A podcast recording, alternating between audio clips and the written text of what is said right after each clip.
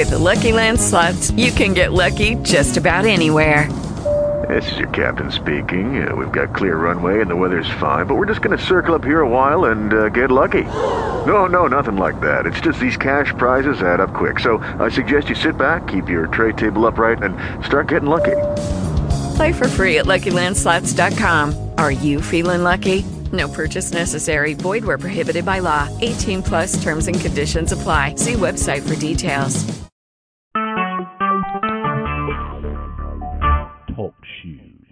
Recorded live.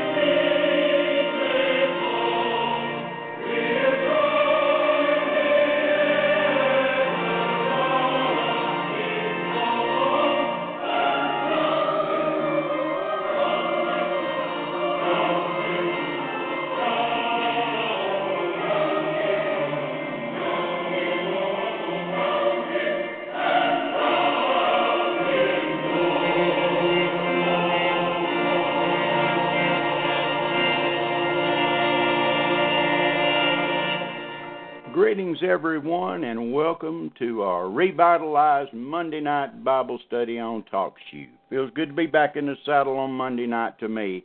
I hope it does for you folks in the chat room as well. How you doing tonight, Brother David? Doing very good. Looking forward to the teaching. Amen, brother. Amen. We've got a, a new reader. Brother David's going to be reading for us probably on Monday nights. Brother Jason is working. I talked to him. I sent him an email this morning, and he wrote back to me this afternoon. He told me he's probably going to be at work, but he'll try to be in here. And it's just a fan. I'm I'm so thankful that Brother David has agreed to fill in for Brother Jason when he cannot be here. Um, brother, um, brother David, if you would give everybody a, a little word of testimony, a little bit about yourself, brother.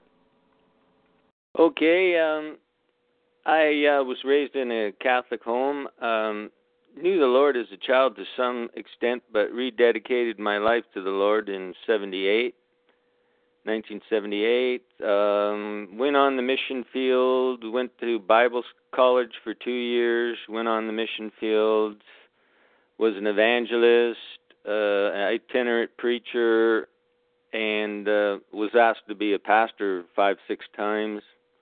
Never felt like God released me to do that, and uh, here I am today. Amen. Pastor Don. Amen, brother. Amen. Um, so you folks know now a little bit about Brother David that you didn't know prior. So he's got some background in the Word of God and background in the ministry, which is a blessing. and I really do appreciate him uh, agreeing to do this. I've been wanting to get him on here for a long time, and now I got him where I want him. but anyway, brother, if you will, open us in a word of prayer, and then I'll explain what we're going to do tonight. Okay, thank you. Lord Jesus Christ, we come to you tonight and we acknowledge you. You are the preeminent one. You are the reason for this meeting. You are the reason that we come together and study, that we want to know you more. We desire that we could be purged, become pure, be closer to you, and to be vessels of usefulness unto you. We pray this evening that this word would be spoken forth by your Spirit through Pastor Don Spears, and that your word would pierce our heart even unto the soul, dividing between the marrow and the bone, and hitting into our spirit, into our soul, and causing us, Lord Jesus, to fall in love with you again in a new and powerful way. And tonight, may we end this meeting with praise and joy in our hearts and changed people in Jesus' name. Amen and amen. Praise the Lord. Absolutely. Couldn't have said anything better myself. That was excellent, brother. Praise the Lord. That's what we should strive for. Because, like I Amen. said last night, if you get that taken care of, if when that comes into proper alignment, everything else will fall into place. And speaking of last night, I want to make a few comments and I want to tie up a couple of loose ends that I did not tie up last night. Well, I didn't think I, I don't think I did, but I'm going to go ahead and say this anyway. When I was taught using marriage as an illustration, I know I've got a lot of downloaders, all right, and people that I don't have a clue who they are, but I know a lot of them's married, and especially in this um, quote unquote CI bunch, I want to say this to you. I didn't mention when I was talking about the man and woman, I dare, never did mention marriage because I thought it was self evident by Ephesians chapter 5. But I am mentioning it now. All right? Of course, the husband is supposed to be the head of the house. But let me tell you, men, what? Let me tell you what. You are not head of anything if your perspective with the Lord Jesus Christ is not in its proper place. I'm going to say it again. If you're not loving Christ and doing what your obedience to Christ in the manner that you're supposed to, you have no authority to be that head. It has to be in order. God is not the author of confusion. Let everything be done decently and in order. Christ the first fruits, you know, write them down. It has to be in order. Christ first, the man next. Christ loving the church. He gave himself for it. The man loving Christ in obedience to his word and therefore loving his wife as Christ loved the church. I didn't say a shack job. And I didn't say a doormat. And I didn't say something you could do whatever you wanted to do, but she had to obey you. Folks, listen to me. Let me give you some words from experience. That path leads to heartache and destruction, not only for the marriage, but for the kids and for everybody associated with you if you take that position. Oh, she might put up with it for a while. Now, I'm talking to the men now specifically. I'll hit the women just a second. She may submit for a while and be a doormat and a dog, but eventually you're going to get bit. You're going to get bit. How do I know? I've done it. I did it. I took the old stay with Paul and not read Peter. Wives, submit yourselves to your husbands in everything and take the everything to everything. And not putting the scriptures together where it says in Peter, 1 Peter chapter 3, dwell with your wife according to knowledge. You don't push the buttons that make her mad if you know it makes her mad, just because you have the authority to do so. You don't have that kind of authority. Well, I'm the head of the house. Well, is Christ head of you? If you are in total submission to Him, if you're sold out to Him, if He is your first love, and your wife is your second, you're in the right boat, headed down the right stream, and your sail is full of wind, as in the Holy Spirit. If not, it will be disorder, discord, and you may even stay together just out of respect for the kids or peer pressure or finances. But you'll be miserable. You'll be miserable. You see, in this day and time, folks, its character is so degenerate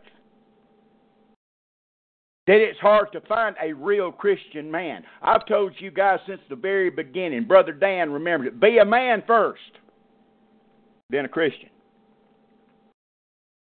I'm speaking from the worldly perspective, not the spiritual salvation perspective. Be a man first, then a Christian. A real man takes care of whatever's underneath him in every respect physically, financially, mentally, verbally, right on down eh, right on down the line. You treat her like a doormat, she ought to.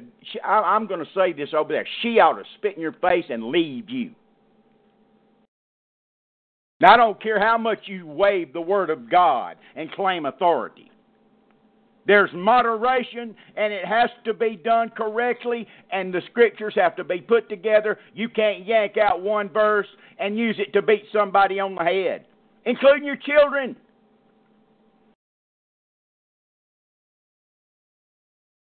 So many narcissistic, self serving, flesh loving, world desiring, covetous men will claim Christian, claim the Bible. Oh, I'm free, uh, oh, I'm racially aware.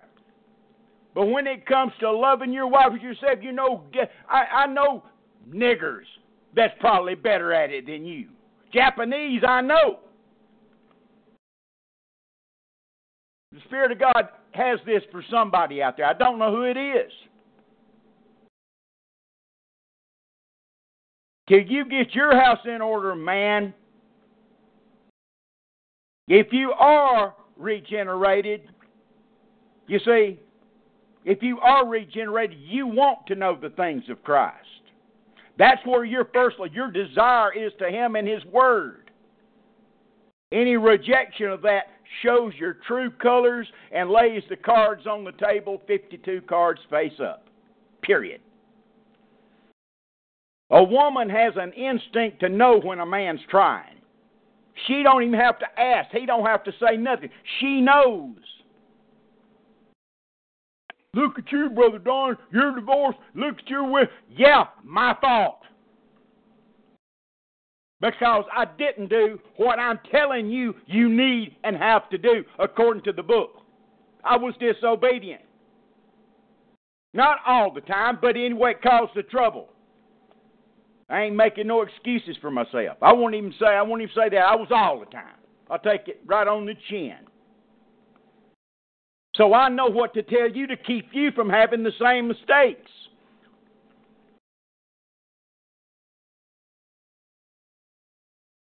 Now to the ladies. Who can find a virtuous woman? Her price is far above rubies. Oh, it's far above plutonium diamonds these days. Folks, our culture, and I'm not even talking about the multicultural race, man. I'm not even talking about that. Our culture is so Hollywoodized, Judaized from Hollywood. The aspect of real love, real love is so foreign to the generation that's came up in the last 50 or 60 years. The character is so degenerate it's been fairy taleized, okay? Void of friendship. It's not been it's not been presented as real love, it's presented as lust. Felt guilty to it myself.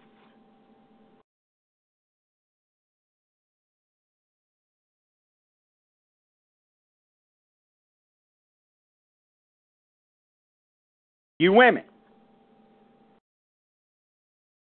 if you've got a man that loves the Lord and loves the book and is trying, you'll know he's trying. You ought to bend over backwards to treat him just like you would the Lord Jesus Christ if he was in your presence. In Peter, it Peter even says a woman should call her husband Lord, like Sarah called Abraham Lord. Well, ain't no way I'd call him. I, I've I, I've told y'all before. If you paid attention to what I said, I've been on that end, and still screwed it up. A lot of head knowledge. Oh, I had the head knowledge, but it hadn't fell 18 inches. It wasn't actionable. It wasn't put into practice. Quote verses. Know the chapters know the basic doctrines. But it hadn't fell 18 inches where it mattered. That's why I rant and screamed last night about what I did about this people trying to pump their head, their gray matter full of knowledge all the time. See, there's moderation, folks. I hope I drove that home last night. Women, if you got a man that loves the Lord Jesus Christ and studies this book and loves this book, you better hold on to him with all you got. And he'll know, just like you'll know, he'll know if you mean business. He may not look you in the eyes all the time and tell you he loves you. All right? You'll know by his actions.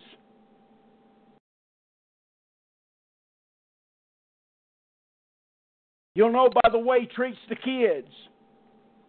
You'll know by the prayer life. You'll know by the love for the Word of God and the amount of time spent in it. See, so, so to some of you folks, this is just as alien as some somebody from Mars.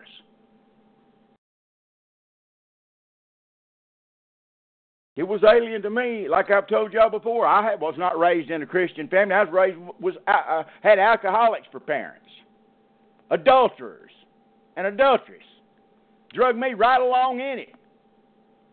That's how, that's the first things I can remember is the illicit junk. I'm not going to get graphic. You can imagine the effect it had on my life. Because the first 12 years of your life, folks, pretty much sets you in stone. And without the regenerative power of the Holy Spirit and the renewing day by day and that book, much of a chance. Ain't much of a chance. That's why all these people out there in quote unquote CI that are not their candle hadn't been lit, they've never had the regenerative experience with the Lord Jesus Christ. They don't want to hear the truth. They don't want to hear rebuke, reprove, exhort with all long suffering and they don't want no part of that. You know why? Because they want to claim something and do what they want to do, totally contrary to 27 books in the New Testament. That's why they want to stay back there under the law. Because as long as they don't walk out there and shoot somebody or go down to Walmart and steal something, and as long as they can find a Sabbath day that they want to park on that's suitable to them and got a little head knowledge, they think they're okay.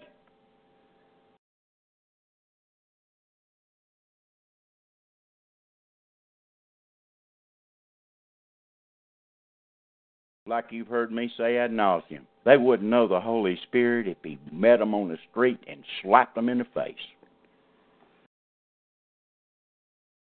because they've never met the Lord Jesus Christ. You know what? I'm going to say, I've never said this before. This will be something new.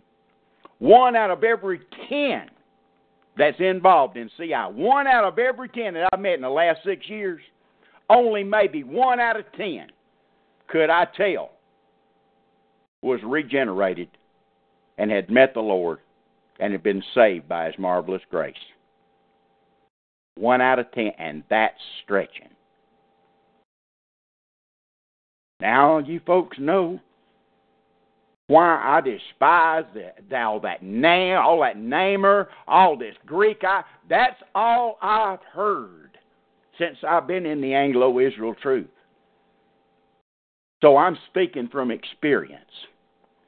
If any man, the book says, loves God, the same is known of him.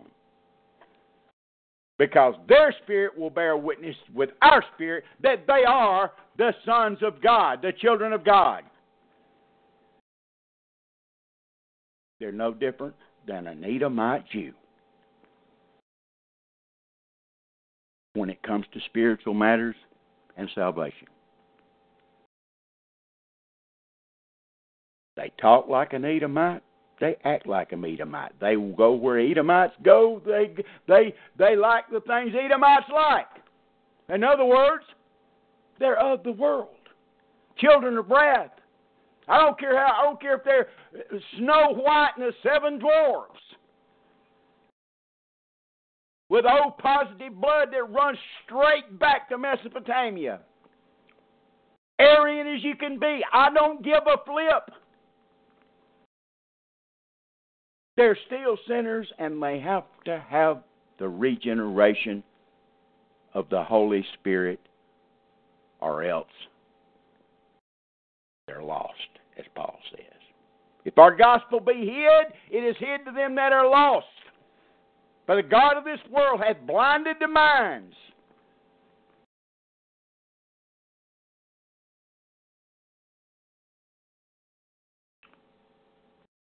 But women, listen. If you got a man, and there's some men that love the Lord, there's one in particular I know in the chat room right now that needs a woman. But he can't find one. They're all hooked up in the world. They're embarrassed. I've told you folks about the 28 year old that I dated for six months and finally got rid of her because she was ashamed of talking about Jesus Christ in a public restaurant.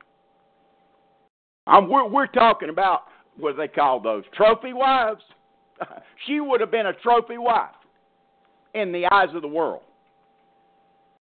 I said, Hasta la vista, baby.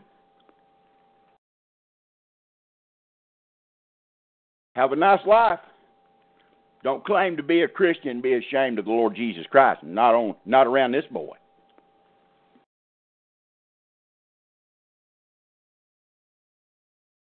But I wish so much that some good godly Christian women would come into this program, especially, specifically, and let it be known what they were looking for. You know, there is no place like that. And the brother I'm talking about knows it. We've talked about it on the telephone. You have to, you just about have to to dabble into the world system to run across anybody to try to find somebody. It's a mess, folks. We're in a world of hurt.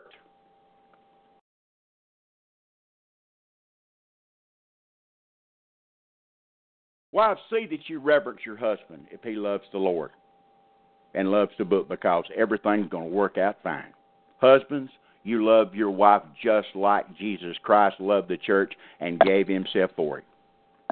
You do that, the kids will be raised right, the kids will follow suit. See, in the kids' minds, dads, they look at you, they, they look at you like God. You are their God to start with. Till they get to where they they have that choice where they run across the gospel till they have to make the choice for God. Or God you know, God makes the choice for them, but you know what I'm saying. You understand what I'm saying. Role models role models. Okay, now that I got that husband and wife thing out of the way, Brother Dave turned to First John chapter one. Folks, I was talking last night, and I, I mean I ranted on it for a long time. All right, about this bar of soap. Well, I want to show y'all something. All right, and I want to be slow about it because I, I I thought I pinned the tail on the donkey about this eternal salvation for the elect last night. But there's one part that I did not get to that I really need to tie up because because of some false teaching going on out there. All right, that do not that, that does not know the book, destroys it all the time. So I'm going to clear that mess up, and the ones that down, and I know they listen. I know they listen. This will clear this up. In other words, the truth will be out there, and whether they accept it or not is immaterial. I'm not talking about the one teaching. They're not going to accept nothing because they're so full of themselves. Uh, I mean, you know, they ain't going to change nothing, but some of the listeners may. First John chapter 1, brother, and read verse 9. First John chapter 1, verse 9. No, start verse If 8, we- brother. Verse 8. Verse 8, okay. Verse 8 If we say that we have no sin, we deceive ourselves, and the truth is not in us. Okay, now I want you to turn to First John chapter 3. Okay. See, I'm going to show you folks something that nobody will deal with with you. See, I'll deal with these subjects of supposed contradiction, and I'll show you the way they're straightened out and reconciled. I've done this before, but it's imperative that I show you this particular one, and we're fixing to get to it now in First John chapter 3. I think it's verse 16. Um, Okay. um, okay, now he just told you if you say you have no sin, you deceive yourselves and the truth's not in you. Okay, now verse nine, brother. I want you to read, read verse nine in contrast to what he's just read. Okay, Okay. Verse 9 Whoever has been born of God. no, no, that's not a King James. Whoa, that's not a King James Bible. Oh, just a second. Yeah, that. oh, Just a minute. I clicked on New King James. Sorry about that. Got that right away. oh yeah, brother. Yeah, you. I don't know. I was in a hurry. Sorry. Okay, here we are. Verse nine. First John chapter three, verse nine. Whosoever is born of God doth not commit sin, for his seed remaineth in him, and he cannot sin, because he is born of God. Okay, folks, do you see what has just taken place? One verse says, verse 8 in chapter 1, if you say you have no sin, you're a liar. Here it says, if you're born of God, you don't commit sin. You can't commit sin because you're born of God. See that word born is twice in verse 9 here? Twice in verse 9. Born. See that word seed? You've got some people out there that would try to tell you that this seed that it's talking about here is, oh, it's seed back from Adam and it's come all the way through, and there's no way that the very elect, the Elohim, sin because it tells you here in First John chapter 3, verse 9, he that's born of God. And see, we're born of God because Adam was God's son, and on and on and on, instead of letting the scriptures tell you what the born he's talking about is and the seed he's talking about. Whosoever is born of God doth not commit sin. The first question that should enter your mind, well, how do you get born of God? Turn to 1 Peter chapter 1, brother. Read verse 2, and when you read verse 2, go down to verse 23. You folks turn and let the Spirit of God and the Word of God explain this for you also. Don't take our word for nothing. First Peter chapter 1 verse 2 and then verse 23. Listen to what he says.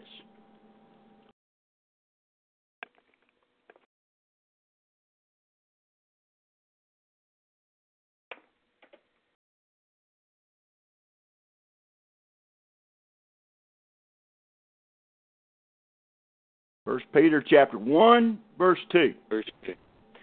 Elect according to the foreknowledge of God the Father, through sanctification of the Spirit, unto obedience and sprinkling of the blood of Jesus Christ. Grace unto you, and peace be multiplied. Blessed be the God and Father of our Lord Jesus Christ, which according to his abundant mercy hath begotten us again unto a lively hope by the resurrection of Jesus Christ from the dead. Okay. To you, you see that begotten again, begotten us again. See, folks, I've mentioned this before, but I want to give you this in the context of explaining First John three nine. Okay, begotten sound like a little birthing going on. Or you say I'm stretching.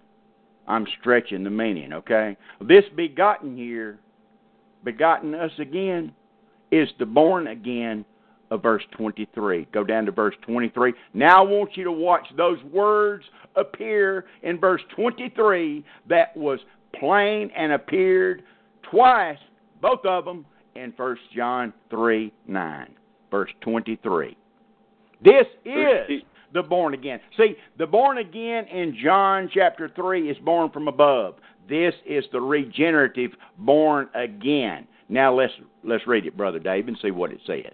Okay, First Peter chapter one, verse twenty-three, being born again, not of corruptible seed, but of incorruptible. Stop. Stop right there. Not of corruptible seed, but of incorruptible. What corrupt what incorruptible is he talking about? What could he possibly be talking about? See that comma there? He's going to tell you. Go ahead, brother.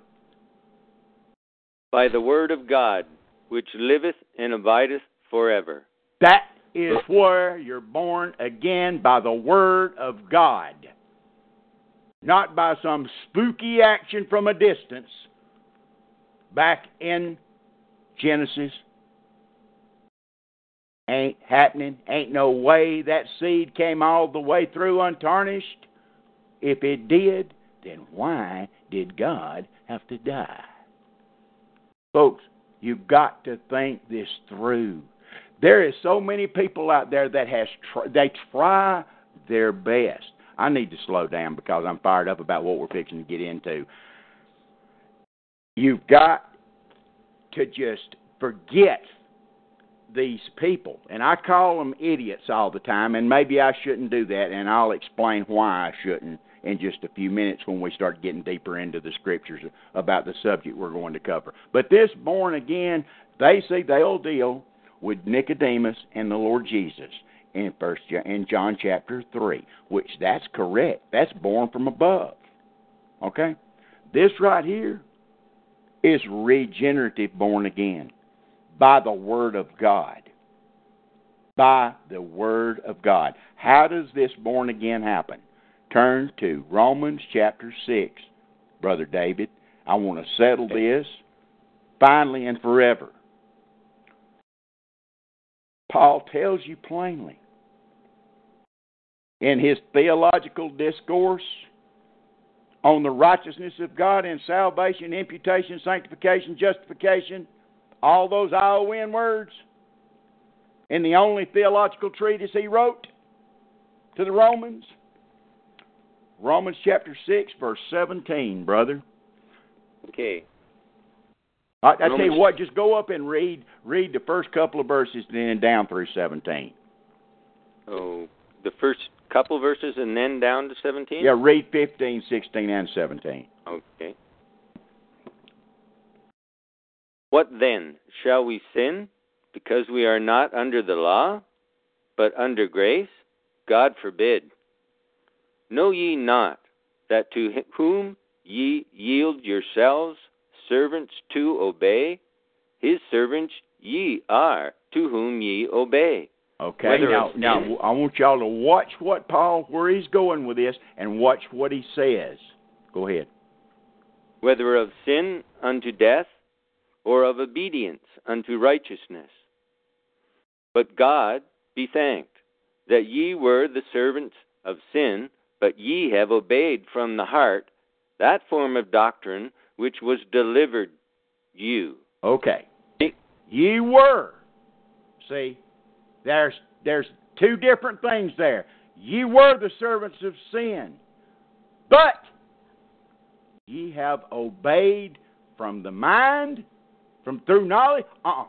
You have obeyed from the heart that F O R M form O F of doctrine D O C T R I N E, obeyed from the heart that form of doctrine. You remember what I quoted in prayer last night at the end of the program, and I do it quite often, But the word is not even in thy mouth. Context Israelites, elect Israelites, the whole chapter. That's a form of doctrine. Justif- how you're justified, being born again, is a form of doctrine. Being born again by the Word of God, the seed that's in you remaineth forever. That inward man can never sin again, ever. And what I teach you about spiritual circumcision proves it.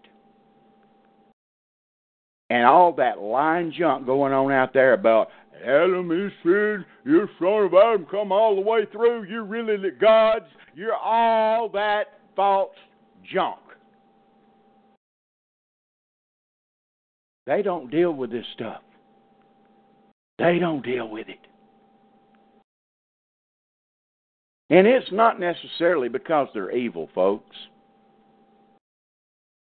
I call them idiots all the time. Maybe I shouldn't do that. But somewhere along the line, there has to be some accountability, especially to somebody that's older than me. Oh, I can't believe I said that. Yeah, there has to be some accountability somewhere. But people get a preconceived idea and they absolutely will try to make everything teach one single thing. And if you listen to them five times, they may go 30 minutes, they may go an hour, but they're going to wind right back up talking about the off the wall subject. That's their baby cake. And some of you might say, well, you got one too. I got a bunch of them.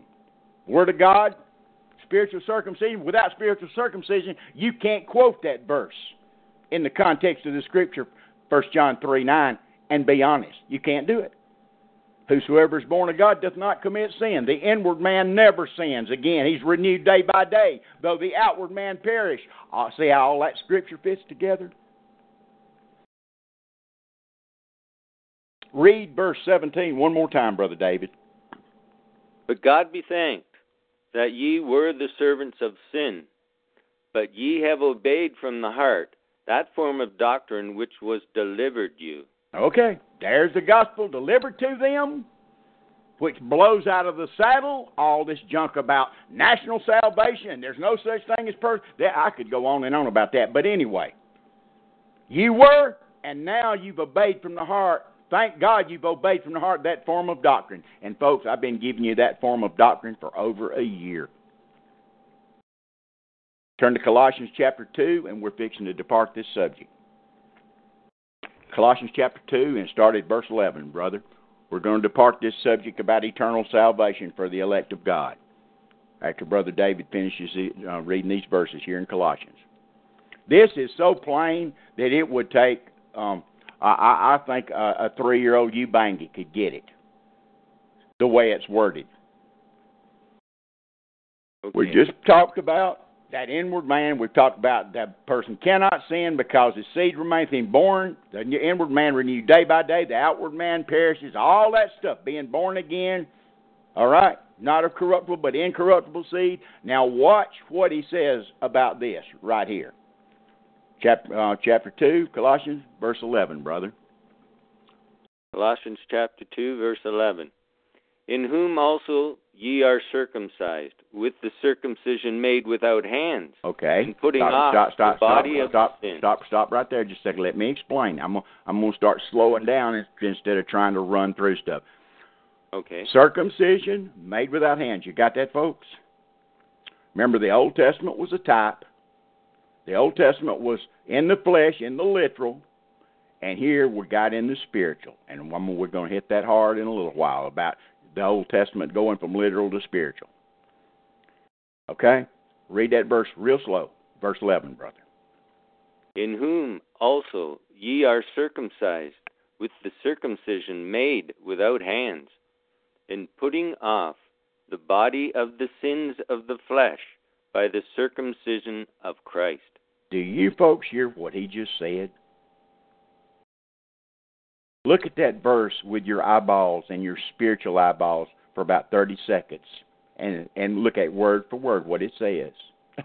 what it tells you that the sins of the body was put off, was put away from you, the inward man, by the operation of God. We're fixing to get to that in the next few verses. By the circumcision made without hands. It's a spiritual circumcision. Look at that verse. Put off the body of the sins of the flesh.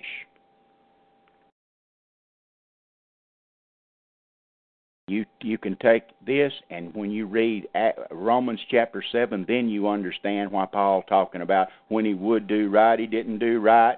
Oh wretched man that I am, who can deliver me from the body of this death? With my mind, I must. I thank God through my Lord Jesus Christ that with my mind I serve the law of God, talking about the inward man, but with the flesh the law of sin. See there, two different things. Because the operation of God this circumcision made without hands has put off the body of the sins of the flesh. You got it? Keep on reading now, brother. Verse 12. Verse 12. Buried with him in baptism, wherein also ye are risen with him through the faith of the operation of God, who hath raised him from the dead. And you, being dead in your sins, and the uncircumcision of your flesh hath he quickened together with him, having forgiven you all trespasses, blotting out the handwriting of ordinances that was against us, which was contrary to us, and took it out of the way, nailing it to the to his cross. Thank you, brother. Thank you. That's good. That's good enough right there. That folks, if that hasn't sealed it in your heart forever, in your mind and in your spirit, you need to go back over those verses and look at it again. Over and over and over again. Not just that, but all the verses that put that paint the picture in the coloring book of the circumcision made without hands, the spiritual circumcision. Folks, that's not a Baptist doctrine. That's not a Methodist doctrine. That's not a Presbyterian doctrine. That's not a Church of Christ doctrine. That's not a charismatic doctrine. That's not Assembly of God. That's not Church of God. That's not Catholic. That's not Episcopalian doctrine. That's biblical, sound doctrine.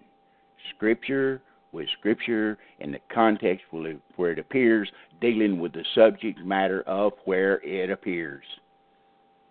Not trying to make it fit a subject matter that you pulled out of out of some off the wall fairy tale land back in Genesis 1 1 and 1 2. Okay?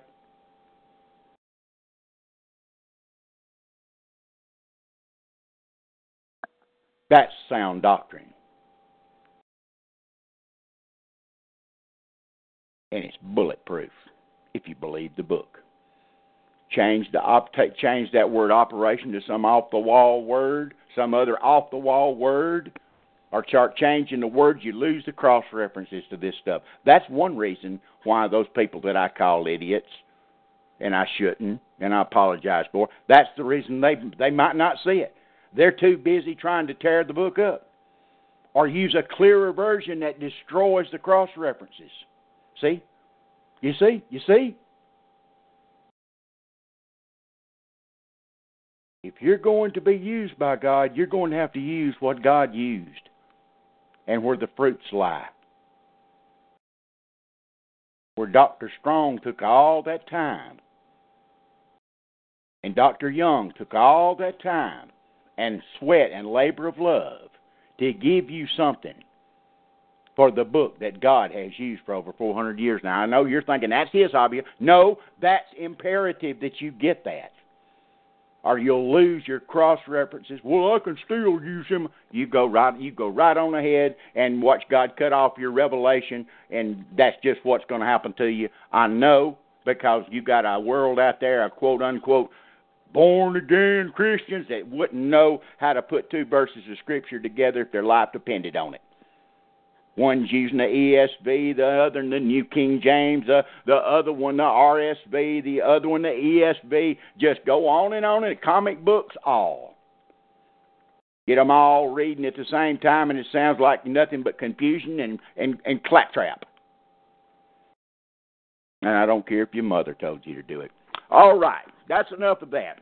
Tonight, folks, we're going to talk about a subject that is um, is eh, probably one of the least talked about subjects in all Christendom. And I'm ta- when I say that, I'm not talking about the big churches, folks. I'm talking about even the remnant.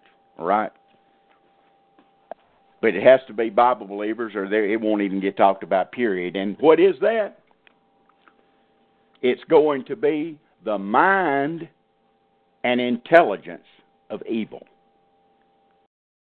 And God's purpose for his ambiguity or his hidden things that's not fully known in the Word of God.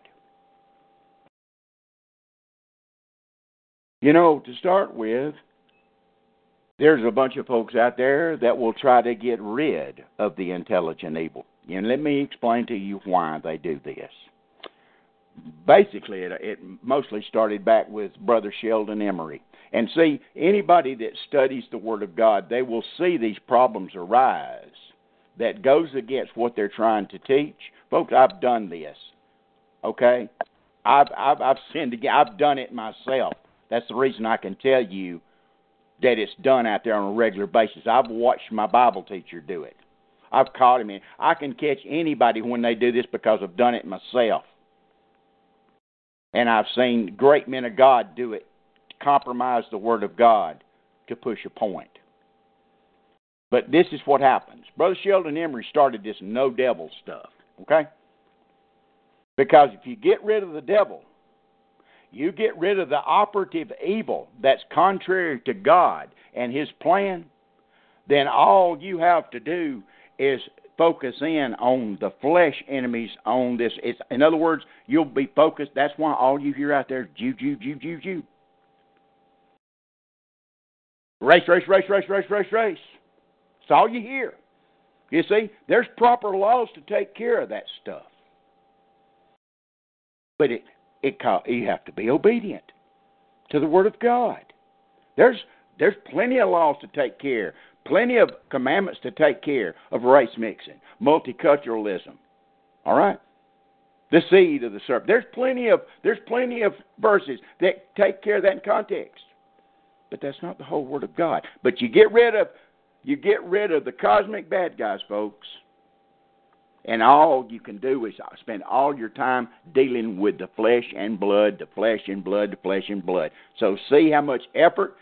See, how, once they get rid of the devil and his minions, of God's adversaries, see, they want to make God's adversaries in the flesh when the Bible plainly tells you they're not. I don't care how much you don't like it. I don't even like it. I wish there's all in the flesh where I could go dust them, okay? It's not that way, folks. It just ain't that way.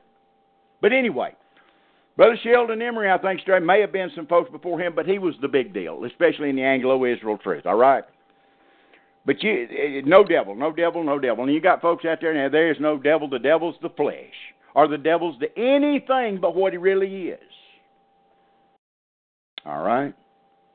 They'll try to tell you that oh he's this oh y'all y'all think he's this cartoonish character with with pitchfork and and with horns, or you think everything you blame it on the devil, the person of the commander in chief of the dominions. Absolutely not.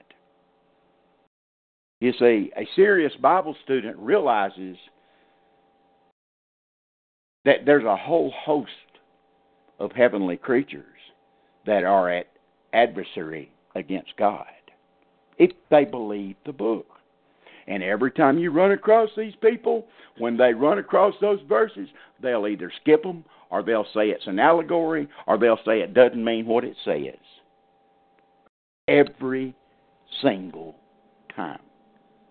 Because once you admit that this is true, In other words, once you admit that the Bible means what it says,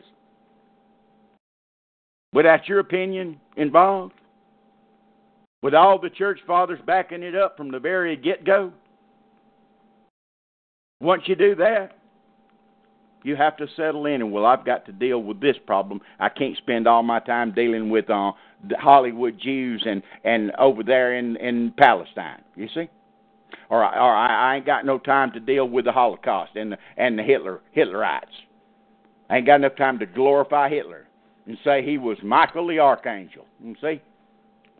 And build some kind of false doctrine here and a false anything to get you away from what the word of god actually says. And that's what we're going to deal with the mind of intelligent evil.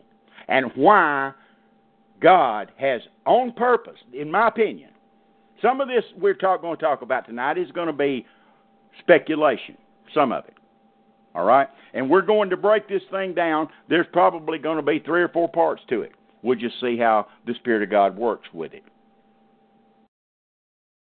There'll probably be three or four parts to it because I'm sure we've probably done went 45 minutes with my loud mouth running about that other stuff that I needed to get out of the way. But the ambiguity of God, you remember, folks, not long ago when I'm I, under my breath, and I do this quite a bit to see, usually if it's Brother David will catch me or somebody will catch me in some of the stuff I say. I say it on purpose. Remember, I said the silence of God was just as inspired as what He wrote. The silence of God and where he chose not to write is just as inspired as what he did write. So, how can you say that, Brother Don? Because he's got an eternal purpose behind it. That's why. He's got a reason for doing it. So, we're going to look at his ambiguities. Some things, and you have to remember, folks, when I start talking about some of this stuff, you've got the joy of having hindsight. In other words, we can look back. And oh, I say that. I say this. I say because you have you have the privilege of having a completed canon and history to look back on in the Word of God and see fulfillments of certain things and the way things played out and why they were played out that way. Nobody that just had half the canon could have ever even hinted toward this stuff we're talking about, we're going to be talking about. This ambiguity of the Father. I bet nobody's ever told you before that the great, wonderful plan of salvation is ambiguous all throughout the Old Testament. Did you know that? See, you you have the completed revelation. You have the privilege of the New Testament and knowing what happened. So when you look back, Oh, I see it there. I see it here. I see it there. But guess what? Our forefathers didn't have that privilege. The prophets would make prophet, well, they would prophesy about things, and they wouldn't have a clue what they were talking about. I've hit on that a few times. Then we're going, we're going to hit on it some more on this subject here. But just salvation, just the very the gospel of the grace of God and the death, burial, and resurrection was hid up until the very time when it took place. Now, I'm setting the precedent with using a big kahuna here to go into the later subjects that we're going to go into about the herd mentality of Christendom and why God, in His providence, has allowed these divisions among the body of Christ for a reason. I know you've never heard that before. For a reason. And when I when I finish the thesis, Lord willing, it'll be more understandable to you. But we're going to start with this ambiguity through the Old Testament of the doctrine of salvation. Turn to Genesis chapter 3, Brother David, while I'm talking. Okay. You see, immediately you go, oh, that's the prophecy of the Lord being born. That, that's the Redeemer. That's the kinsman Redeemer. That's blah, blah, blah, blah, blah. Hindsight. Hindsight. Did you ever stop to think there's nothing mentioned about death, burial, and resurrection in Genesis three fifteen? you know the word Mashiach is only mentioned twice in the Old Testament. The anointed one is only mentioned twice in reference to being the Savior. Did you know that? And even when the two places it's mentioned in Psalms 89 and Psalms 2, it's ambiguous there, more like a rule on earth instead of the death, burial, and resurrection. Did you know that? You say, well, what about Isaiah 53? Folks, Isaiah 53, there was 700 years that our forefathers walked and studied that book without any clue about Isaiah 53. That's the diff- That's the difference in the time when Isaiah wrote and Moses wrote. See, 700 years. That's three times as long as the United States, on on an average, has been a nation, without knowing there was going to be a death, burial, and resurrection. 700 years.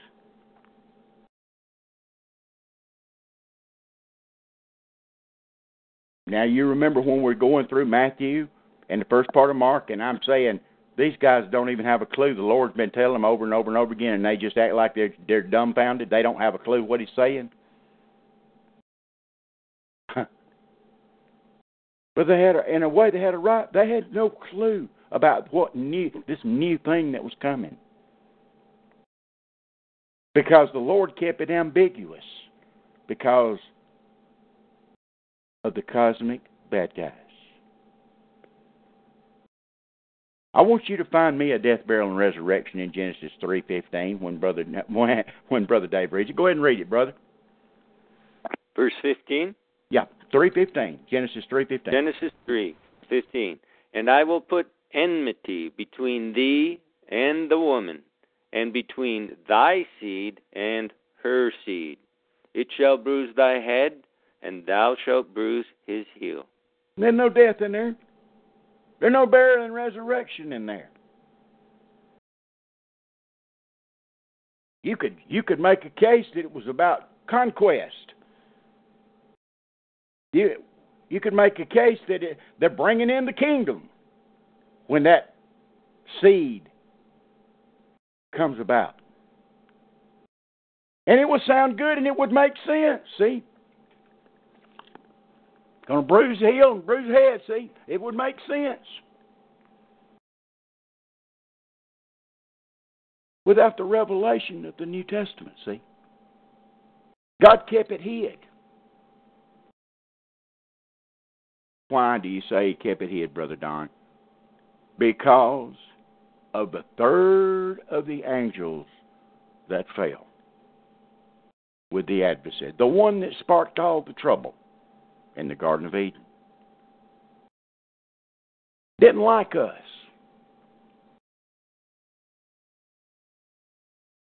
Didn't like us, according to the book of Enoch. Wasn't going to bow down and worship us. No.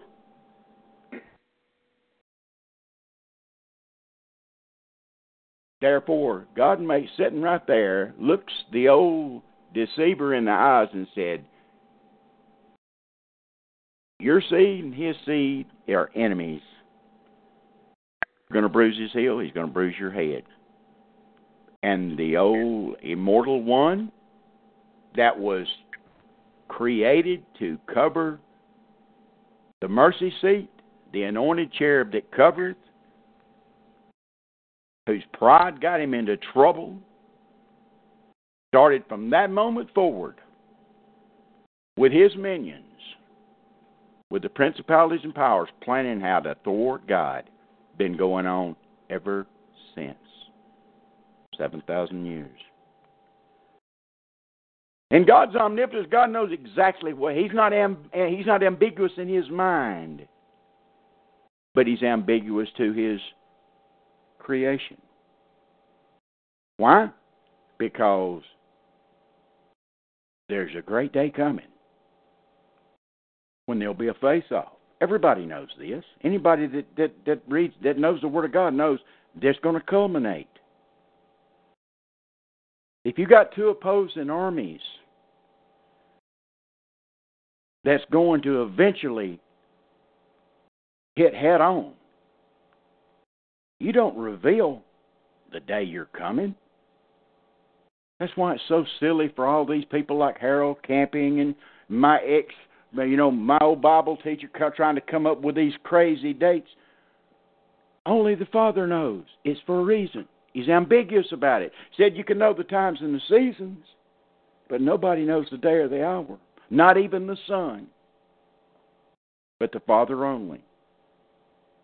Why? You don't give away your battle plan. You don't you you may give certain aspects of tactics. You don't give the overall details of the strategy. This stuff is simple as reading a comic book if you think about it, folks. This plays out throughout unless you've read the Word of God verse by verse, chapter by chapter, throughout, and know the book, you won't understand what I'm saying. This plays out all the way through the Word of God. From Genesis 11 onward, everything's about one seed against the other seed, and one part trying to destroy the other part to keep God's plan from taking place. He has no idea. So he does everything he can. And guess who is the center part of all? Guess who? Let me just put it blunt. Guess who catches all the hell? we do.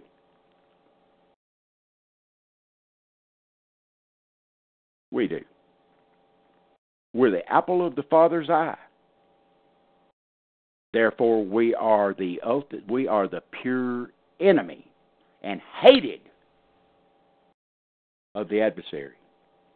Do see now you're starting to understand. Do away with the adversary and the legions that fail.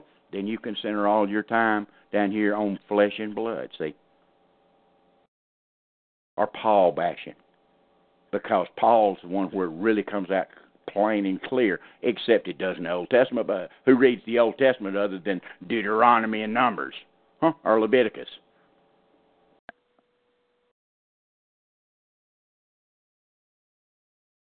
That's what God's silent about it. Well, He knows now that there's going to be a seed born. So what happens next? He tries to corrupt the seed. Genesis chapter 6.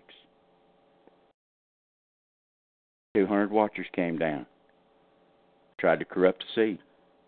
Happens again, Numbers 33, 1333. Talked about again. And you read in between all this time, it keeps on happening. They're trying to stop that King of Kings from being born.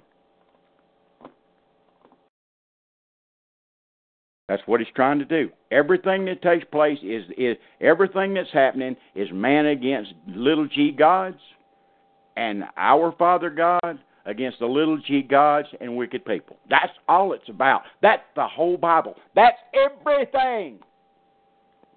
From Genesis to Revelation, that's what it's all about, folks. And anybody that thinks that they can get it all down perfect, anybody in their flesh mind that's only lived 30, 40, 50 years against somebody that's been immortal from the day was created and spent no telling how long amount of time with the Father covering the throne, wiser than Daniel, and you and and he doesn't know, but you think you got it down? You think the Father's going to tell you?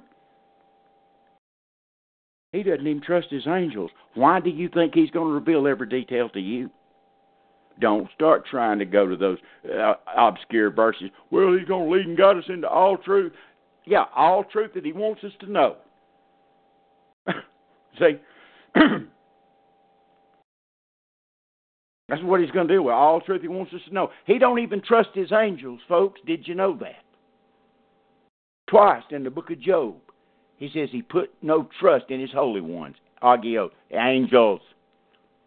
And he charged his angels with folly. About this salvation thing. They didn't even have a clue. They did not know what was coming down the pike.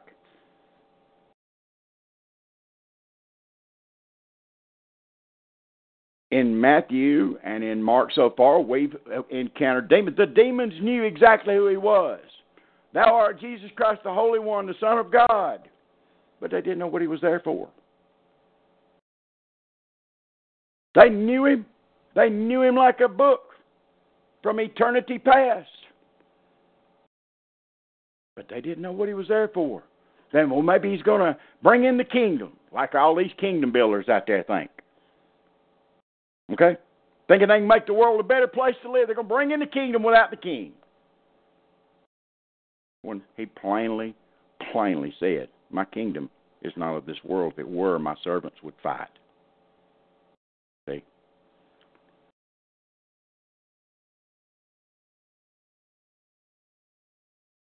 Brother David, you got anything you want to add to what I've just said?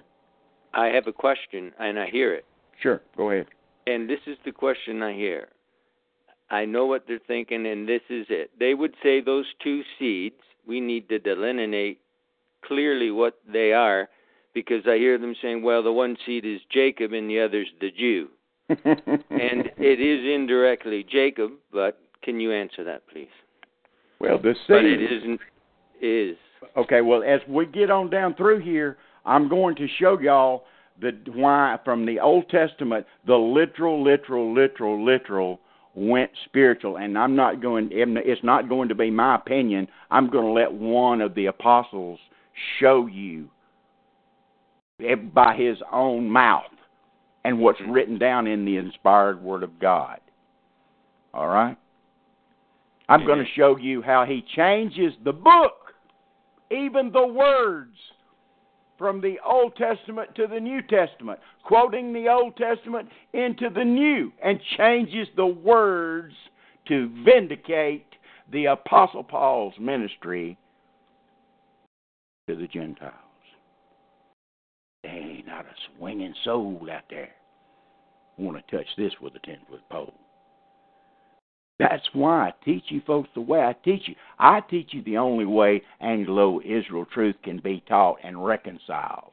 All that other crap out there by the uninformed and uneducated, unspirit led, is poppycock.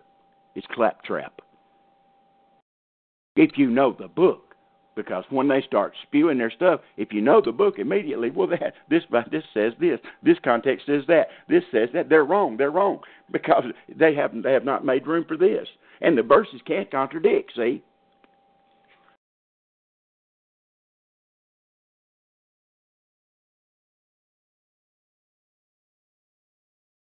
You know, the Lord, what did he say? Brother David, what did the Lord say when they asked about the tares in in Matthew 13, what did he say about the tares?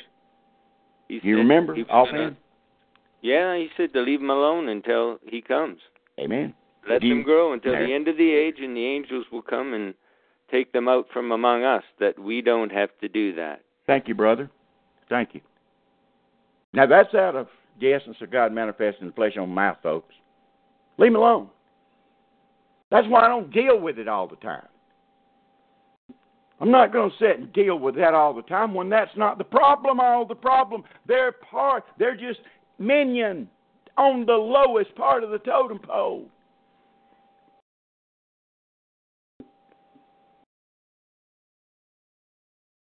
You got to recognize your enemy. Well, once you recognize it, my goodness, do you have to have a photograph every three seconds? All right, you're not grown up enough to where you can put it in your back pocket. But see, if you get rid of the big problem, then that's all you've got to deal with. See, that's all the revelation you got. So therefore, that's all you can talk about. And therefore, all the other scripture, you have to bust your behind to make all the other scripture teach that little bit what you got that anybody could get with a third grade education without the Spirit of God. You heard me right. I could sit, and I've told you this, but I could sit and teach it to a bunch of people from Zambia. And if they were honest, they would understand. There's nothing spiritual about the Anglo Israel truth, folks. Nothing. I'll say it again. Nothing. Nothing spiritual about it. It's easily understood in black and white, in context with context, and scripture with scripture. Nothing spiritual about it whatsoever. Nothing spiritual about understanding two seeds. It's right there in black and white. Anybody can get it if they believe it. Without a precon- coming in with a preconceived idea, nothing spiritual about it. Nothing whatsoever. You know why? Another thing, they want to deal with the literal material because once you deal with the spiritual, then you have to change your life. Like I mentioned at the start of the program. In other words, if you're going to be obedient, that and also if you're going to obey that form of doctrine from the heart. You know, obey obedience is better than sacrifice. You didn't know that. One of them, you got it. Obedience is better than sacrifice. That's Old Testament. That's not Paul. That's Second Samuel. First Samuel.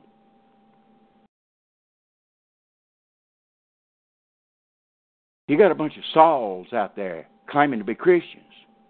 And I wish they were, just like Paul said in Romans 9. I could wish myself accursed for my kinsmen, according to the flesh. It ain't happening. Now, it's the Spirit of God that does all that, folks. It's God that does the choosing and calling. But anyway, back to this salvation thing. I'll show you something. I'll show you something. Turn to Amos chapter 9, brother. Remember, though, we're going to get to that intelligent evil. We're going to get to it, but I'm, I'm showing you this to make a point, to make a point about this spiritual stuff. Okay? To get so you can you can, lead the the literal material. It has to be moderation, folks. Moderation. Amos chapter nine, brother. Um, start reading in verse ten. I think it is. Let me turn there myself make sure I'm right. Now, what I'm going, I'm going, I want you folks to look at this verbatim.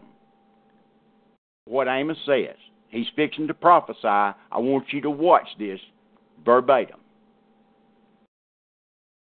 All right. Starting verse eight, brother. Amos chapter 9, verse 8. Behold, the eyes of the Lord God are upon the sinful kingdom and I will destroy it from off the face of the earth, saving that I will not utterly destroy the house of Jacob, saith the Lord.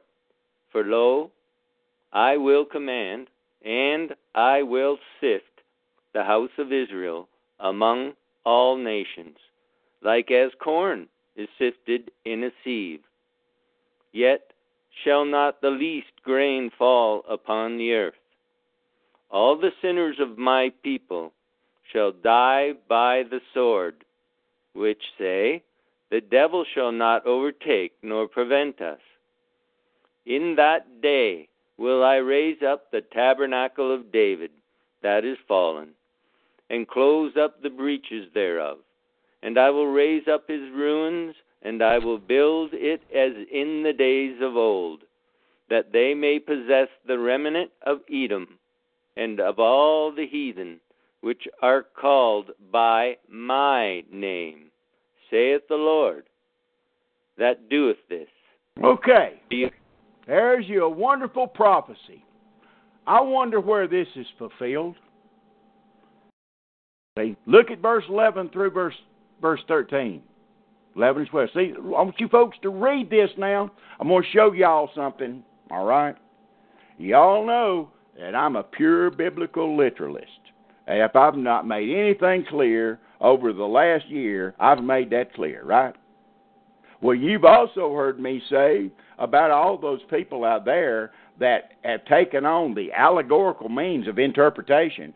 You've heard me explain to you that the context of the Scripture and the Scripture will dictate itself whether something is allegorical, allegorical or metaphorical. You've heard me say that over and over and over again. That you take it literal till it's impossible, then you can take it figuratively or allegorically speaking. And most of the time, when there's an allegory, the context will tell you it's an allegory, like Paul did with Hagar in the book of Galatians. He says it plain. This is an allegory. Okay? But I want you to keep in mind what I just said. Now, when you see this, see how literal it is. The tense said they're going to be. Uh, read it again, verse 11 and 12, brother. Read it again. In that day will I raise up the tabernacle of David that is fallen, and close up the breaches thereof. And I will raise up his ruins, and I will build it as in the days of old, that they may possess the remnant of Edom and of all the heathen, which are called by my name, saith the Lord that doeth this. Amen. Amen. Okay, that's just as literal. I mean, that's what they're looking for. Satan, the intelligent evil, and all the minions, they're looking for this. You see, like I initially said, you go back to Genesis three fifteen. That looks like it could be um, an onslaught, an, arm, an armored conflict. You know, bringing in the kingdom. You know, remember what the apostles asked all the way through the Gospels in Acts chapter 1, verse 9. After everything they'd been taught, they didn't have a clue. They didn't understand complete. They didn't have a clue about the death, burial, and resurrection, even though it had taken place. They said, "At this time, O Lord, will Thou restore the kingdom." That was foremost in their mind.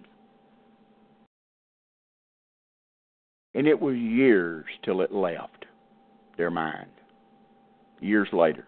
And I'll get into that when we get into the book of Acts. Peter don't even come close to mentioning it in his epistles. anyway, this is literal. Where do you think this is fulfilled at, this prophecy, folks? Where do you think it's fulfilled? Has anybody um, built the tabernacle of David? Have they? Have they built the tabernacle of David and messed around with the Edomites and all the heathen that's called by his name? All this stuff. And look at it close now before I show you where it's fulfilled. See, you have to be careful. As much of a biblical literalist as I am, you have, and that's the reason we're going to let the Word of God and the people that wrote the Word of God, they're going to show you this interpretation, not Brother Don not some concordance. We're going to let the Word of God, just like I said last night, define the Word of God. And it's going to shock you. Brother David, do you know where this is fulfilled, or you do you have a reference Bible and it tells you, or do you already know? Uh, no. Well, yeah, I know. I believe I know. Turn to Acts uh, chapter fifteen. Acts fifteen. Acts chapter 15. We'll see where this is fulfilled. Acts chapter 15. The council at Jerusalem. Remember all the literal circumcisers? Oh, they got to circumcise and keep the law of Moses to be saved. Remember all that going on? Man, I've harped on it enough. Paul Paul and them had to go up to Jerusalem for that council. Remember, I've been back. I've been over that council many times. That settles so much. Chapter 15 does. If you just believe what you read. The fulfillment of that is explained in Acts 15. Amos chapter 9, 7 through 12, is explained by James himself in Acts chapter 15 in vindication of the apostle to the Gentiles. Did you hear what I said? In vindication of Paul preaching the death, burial, and resurrection of the Lord Jesus Christ as his gospel. Right. And we're going to read it. And then I'll show you the differences, putting the two scriptures together. Brother David, go ahead and start reading. Acts 15, starting at verse, what is it? You can go ahead and just start with verse 1 till we get down to it, brother. It's all good. Acts 15, verse 1. And certain men which came down from Judea taught the brethren and said, Except ye be circumcised after the manner of Moses, ye cannot be saved. When therefore Paul and Barnabas had no small dissension and disputation with them, they determined that Paul and Barnabas and certain other of them should go up to Jerusalem unto the apostles and elders about this question. And being brought on their way by the church, they passed through Phoenice and Samaria, declaring the conversion of the Gentiles, and they caused great joy unto all the brethren. And when they were come to Jerusalem, they were received of the church and of the apostles and elders, and they declared all things that God had done with them. But there rose up certain of the sect of the Pharisees, which believed, saying that it was needful to circumcise them, and to command them to keep the law of Moses. And the apostles and elders came together for to consider of this matter. And when there had been much disputing, Peter rose up and said unto them, Men and brethren, ye know how that a good while ago God made choice among us, that the Gentiles by my mouth should hear the word of the gospel and believe. And God, which knoweth the hearts, bear them witness, giving them the Holy Ghost, even as he did unto us, and put no difference between us and them, purifying their hearts by faith. Now therefore, why tempt ye God to put a yoke upon the neck of the disciples, which neither our fathers nor we were able to bear? But we believe that through the grace of the Lord Jesus Christ we shall be saved, even as they. Then all the multitude kept silent, silence, and gave audience to Barnabas and Paul, declaring that miracles and wonders God had wrought among the Gentiles by them. And after they had held their peace, James answered, saying, Men okay, and brethren. Okay, that's okay. Start there. Here's James, Mhm. not Paul, not Peter. Here's James. He's fixing to tell you the fulfillment of the prophecy. Go ahead, brother. And after they had held their peace, James answered, saying, Men and brethren, hearken unto me. Simeon hath declared how God at the first did visit the Gentiles to take out of them a people for his name. And to this agree the words of the prophets, as it is written. Okay. After As this- it is written. Surely James is going to be spot on verbatim, folks. Watch it. Go ahead. After this, I will return and will build again the tabernacle of David, which is fallen down, and I will build again the ruins thereof, and I will set it up, that the residue of the men might seek after the Lord, and all the Gentiles, upon whom my name is called, saith the Lord, who doeth all these things. Known unto God are all his works from the beginning of the world. Ah, Wherefore- that's good. That's good right there, brother. That's good right there. He quoted Amos 9, 7 through 12, is what he did, folks. But guess what James did? Did you see Edom anywhere in verse 16 and 17? it's disappeared. Under inspiration of the Holy Ghost, James has changed the Old Testament. He's changed the words. The tents of David are Jesus Christ. In Amos, they're tents. In Acts, they're Jesus Christ. So that they will possess in Amos is the residue of men. So that they will possess the Edom in Amos is the residue or the remnant of the nations and the Gentiles in the book of Acts. James said, As it is written. Is that so? James is telling you, under the inspiration of the Spirit of God, that the literal prophecy in the New Testament, here in this specific place, is interpreted spiritually. It's gone spiritual, folks, to a great degree. This is James telling you this. This is not Brother Don. You can go to the Septuagint. You can do anything you want to do. You can go to the Greek. You can do. I'm telling you the truth. You say, why are you making such a big deal about this? Because I'm trying to show you that the literal fulfillment in the old is not always literal letter by letter in the new. That is God's way, his ambiguity of hiding things from the adversary. He wouldn't hide them. Hey, if we were the only people to worry about, if those hook noses were the only thing to worry about, do you think that God would have to change his book?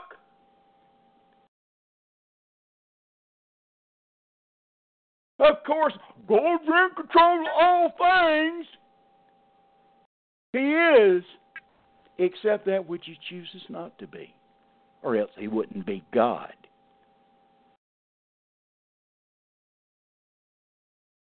That's the reason for the free will in your decisions. Love that's forced is not love at all, folks. It went from literal to spiritual. I've told y'all when I first started teaching a year ago, over a year ago, I brought out the point that the word spiritual, it, I said spiritual, not spirit and spirits. The word spiritual is only used one time in the whole Old Testament and it's used in the book of Hosea in reference to Ephraim being demon possessed. Go look it up. One time. Whereas in the New Testament, anybody that could just look at the words could see something's different here. If you studied the book and checked out the verses and the words by words. 28 times the word spiritual is used in the New Testament, all by the Apostle Paul, except for two. That's in first in First Peter chapter one, verse one and two. I mean chapter one and chapter two. And Peter got it from Paul.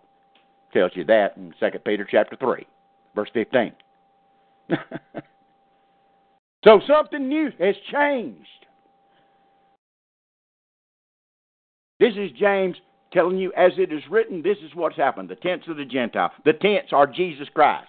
You ever seen a tent look like Jesus Christ? No. But that's what he's talking about. That's what it is. The tents of Amos is Jesus Christ in the flesh in the New Testament, the fulfillment.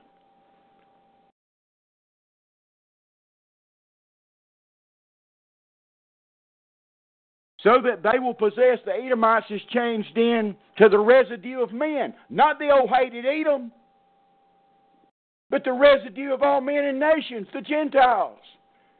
It's spiritual. It's changed. Those people that say there ain't no such thing as spiritual seed, I ain't never heard of no spiritual seed. Uh, yeah, I wonder what you do with this. I ain't heard of no spiritual tent either. Have you?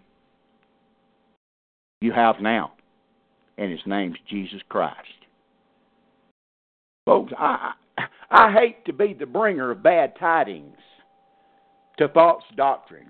And it, like I said last night, and I'll say it again now, it, there's no slam against anybody. Some people just won't study. They'll jump on a horse that's running, it looks good, it sounds good, and oh my goodness, it's fast, and it's running, running, running. Oh, look at me. I've got something new. It's a it's a Palomino and it can run, it's got a shiny saddle, and it hits a hole and bloop because he didn't take time to check out the road ahead on that shiny new horse.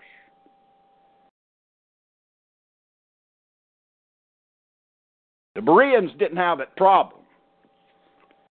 They searched the scriptures daily to see if what the apostles said was so. For James to make this interpretation of Amos chapter 9, he had to be indwelt by the Spirit of God, 1 Corinthians chapter 2.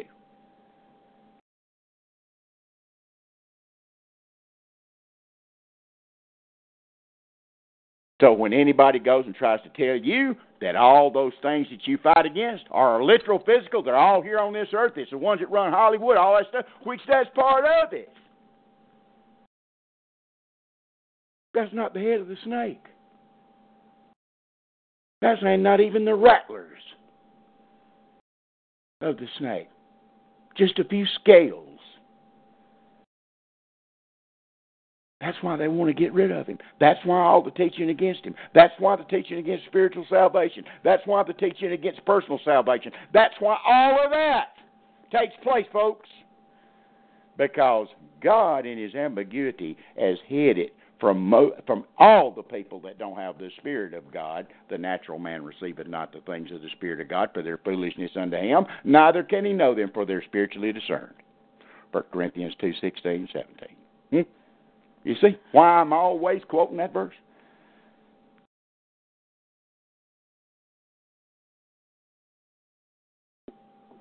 I have no problem talking about their spirituality. They ain't got none. It's easy to understand once you under once you see the book, once you understand what's going on. Paul's warning them all the time. In Romans 8, if the Spirit of God is in you, if so be that the Spirit of God dwelleth in you. Who's his congregation? Who's his congregation, folks? Okay.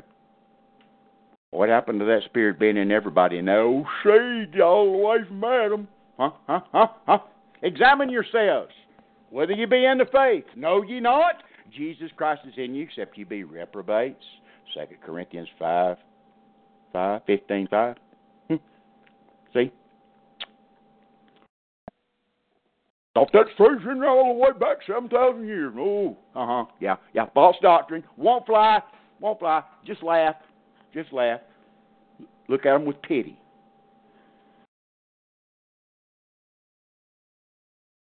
This salvation, folks,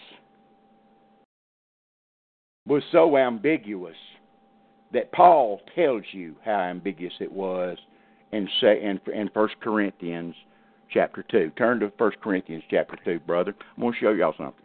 And you've read over this. I know you folks. It's read and know a little bit about the Word of God. You read over this and you just flew over it. You didn't stop to check it out and see what Paul was talking about. That'll be First Corinthians chapter two. My goodness. I think it starts in verse 8, brother. Okay, First Corinthians chapter two, verse eight starts, which none of the princes okay, of okay, this world. okay, okay. okay. Go go back up to verse six, brother. okay, verse six. Howbeit we speak wisdom among them that are perfect, yet not the wisdom of this world, nor of the princes of this world that come to naught. Okay, I But want you to we- stop stop right there, brother. I want to explain something to you folks. He ain't talking about Golda Meir. He's not talking about Ho Chi Minh. He's not talking about Richard Nixon and Barack Obama. Okay? He's not talking about Winston Churchill. He's not talking about the Ming Dynasty. Did any of y'all stay, even stop to take to find out what the word prince means and these princes mean? In 1 Corinthians chapter 2, Ephesians chapter 1 verse 21, Ephesians 6:12. Did you stop to see? Did you check it out?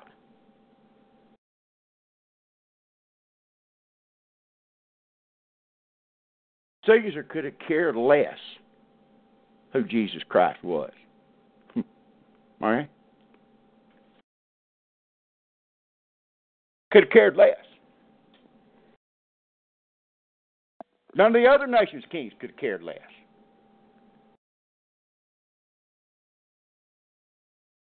Go ahead, brother. Keep on reading. Verse 8 Which none of the princes of this world knew. For had they known it, they would have not crucified the Lord of glory. Bingo. But as it is written, That's okay. That's good enough. But they, if they would have known about the death, burial, and resurrection of Jesus Christ, if God hadn't have kept it ambiguous throughout all the Old Testament, up to the revelation even of giving the mysteries to the Apostle Paul. And he only gave him the mysteries, folks, that were needful for this age we're still in now. There's still some things that's ambiguous, especially when we ain't got into prophecy yet. We ain't got into none of that other stuff yet. I just want to get this across and deal. These princes of the world would not have crucified the Lord of glory if they had knew about the death, burial, and resurrection.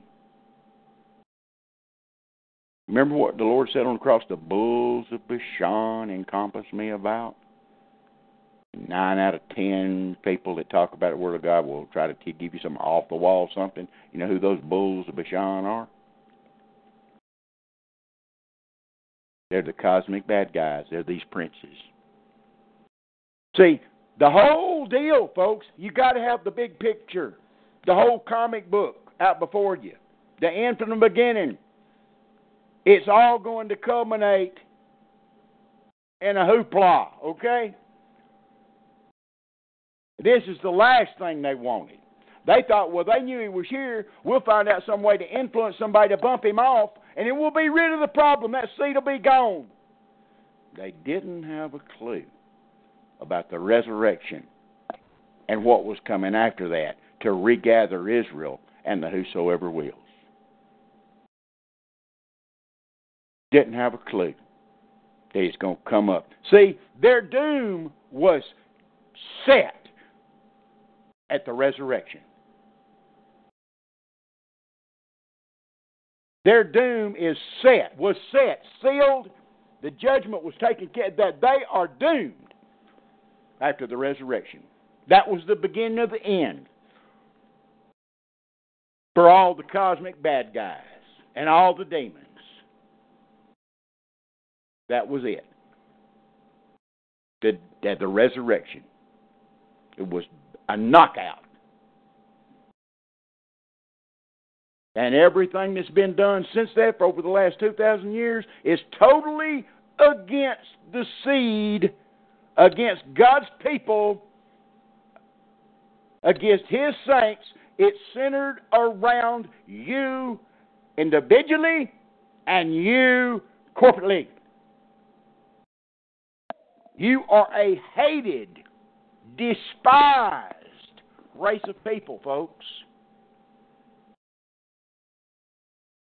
The whosoever will secondary, collateral damage. You're the apple of God's eye, you elect of God. And guess what? Over the last 60 years, that that that grip is narrowing, narrowing, narrowing, narrowing down on the remnant. And it's only a remnant, folks. And when the when when the when the uh, the one that holds back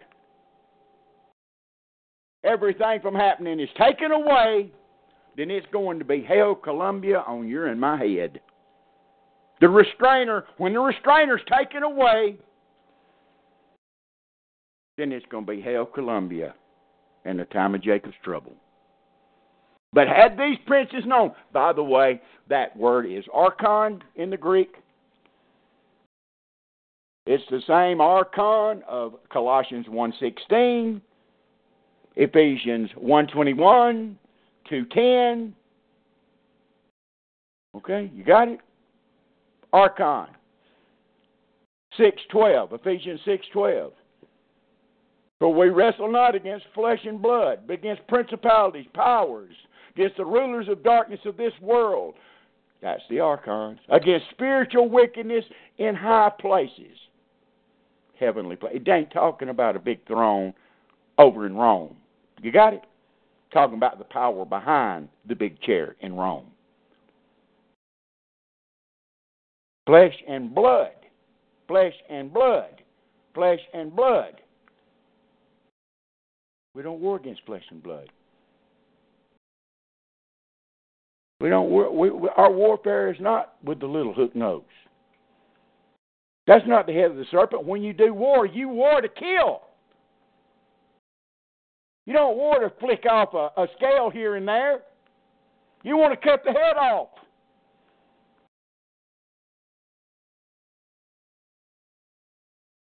The weapons of our warfare are not carnal, but mighty through God to the pulling down of strongholds. How? Casting down every imagination, spiritual, and every thought, spiritual, that's against the knowledge of God,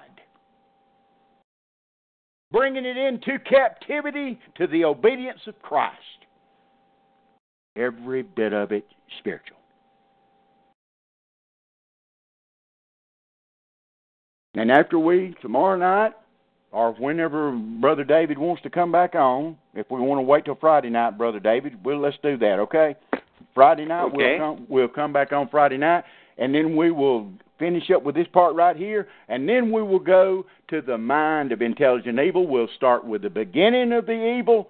We'll we'll follow it on through, and we will look at the intelligent plan of evil as far as our suppositions and our finite mind can grasp. You folks be thinking about that, okay? Be thinking about what I'm talking about. It's not where we can get, folks, if we could get it down perfect, the one that's wiser than Daniel had it down perfect 3,000 years ago. Okay? Where these people get in their mind that they got it all down and their chart's right, they don't even stop and think about the one that, that that's at the end of that chart.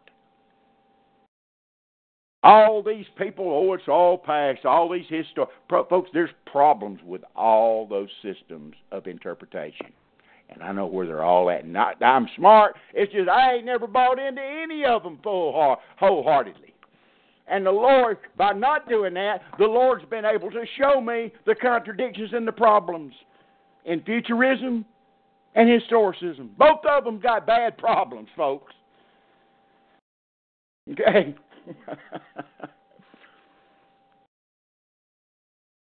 but Friday night, we'll be back at 7 o'clock. It's a, and okay with Brother David, and we'll pick this up and we'll go deeper into that intelligent evil mind if the Lord allows it, and we don't get taken out before we get there. But this thing about salvation, I wanted to bring that out because Galatians, see, it opens a that's a whole it opens a whole new door when you understand that the context will show you when there's no apostle there to tell you like Paul did, the context will dictate to you if it's metaphorical, literal, or allegorical. See, Unless the apostle tells you, the Spirit of God will show you by what's written down. You just can't pick and choose, folks. If you do, you make yourself God, and that's fine with one bunch over there. They think they are. You can't do it. Oh, you can, but your revelation will be cut off. And see, that just burns some folks up. They think there's no, everything is, you can read that book one time, don't ever have to read again. There's nothing new being revealed when the Apostle Paul and Peter both tells you that there's going to be advanced revelation from what they taught. Did you even know that was in the Scriptures? In Philippians chapter 3 and 2 Peter chapter 1. See if you can find them between now and Friday. Surprise me. Surprise me.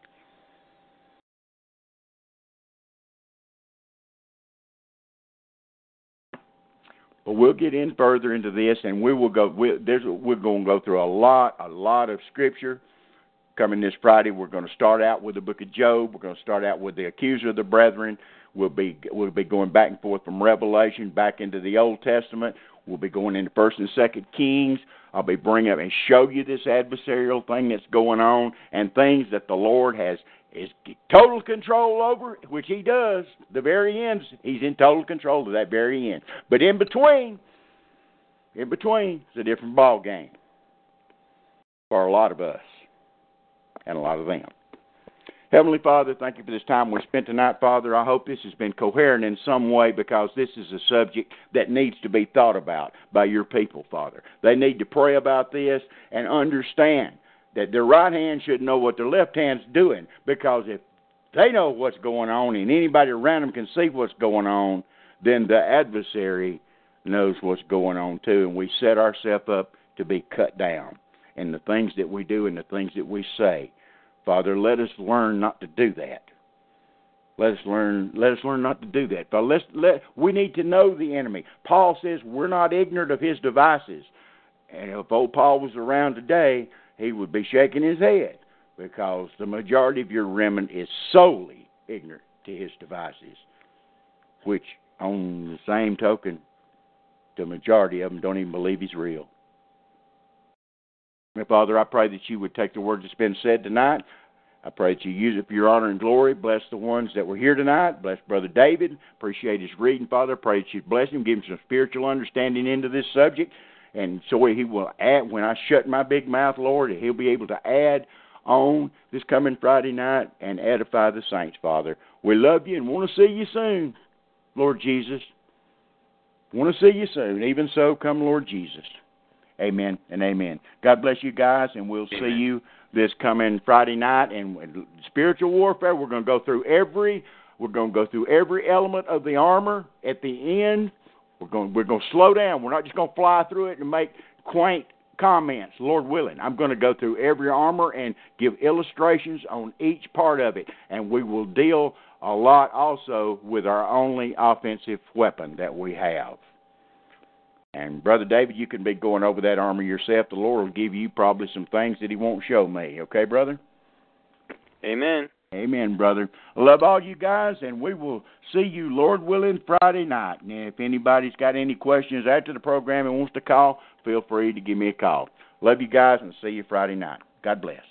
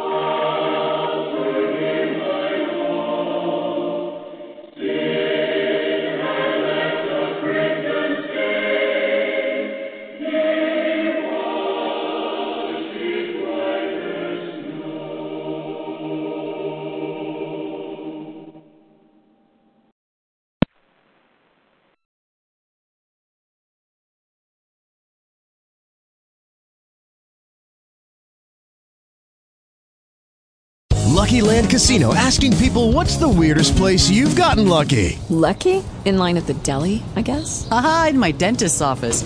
More than once, actually. Do I have to say? Yes, you do. In the car before my kids' PTA meeting. Really? Yes. Excuse me, what's the weirdest place you've gotten lucky? I never win and tell. Well, there you have it. You can get lucky anywhere playing at LuckyLandSlots.com. Play for free right now. Are you feeling lucky? No purchase necessary. Void where prohibited by law. 18 plus. Terms and conditions apply. See website for details.